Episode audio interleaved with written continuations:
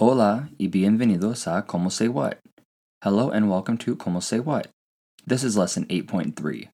In today's lesson, we'll be going over the tú conjugation of the verb estar.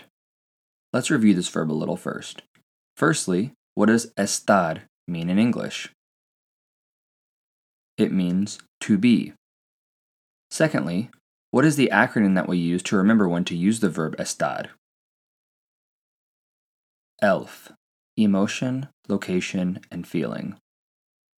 You already know how to use the tú conjugation of this verb. Do you remember how? How do you ask someone, How are you? in Spanish? ¿Cómo estás? ¿Cómo estás? Simply saying, Tú estás means you are. Now, you might remember from a few lessons ago that in Spanish, to ask a question, you simply change the inflection in your voice. Let's look at a few examples. If you want to state, you are fine, you would say, Tú estás bien. If you wanted to ask someone, Are you fine? you would say, Tú estás bien? Let's listen one more time. The statement, You are fine, is, Tú estás bien.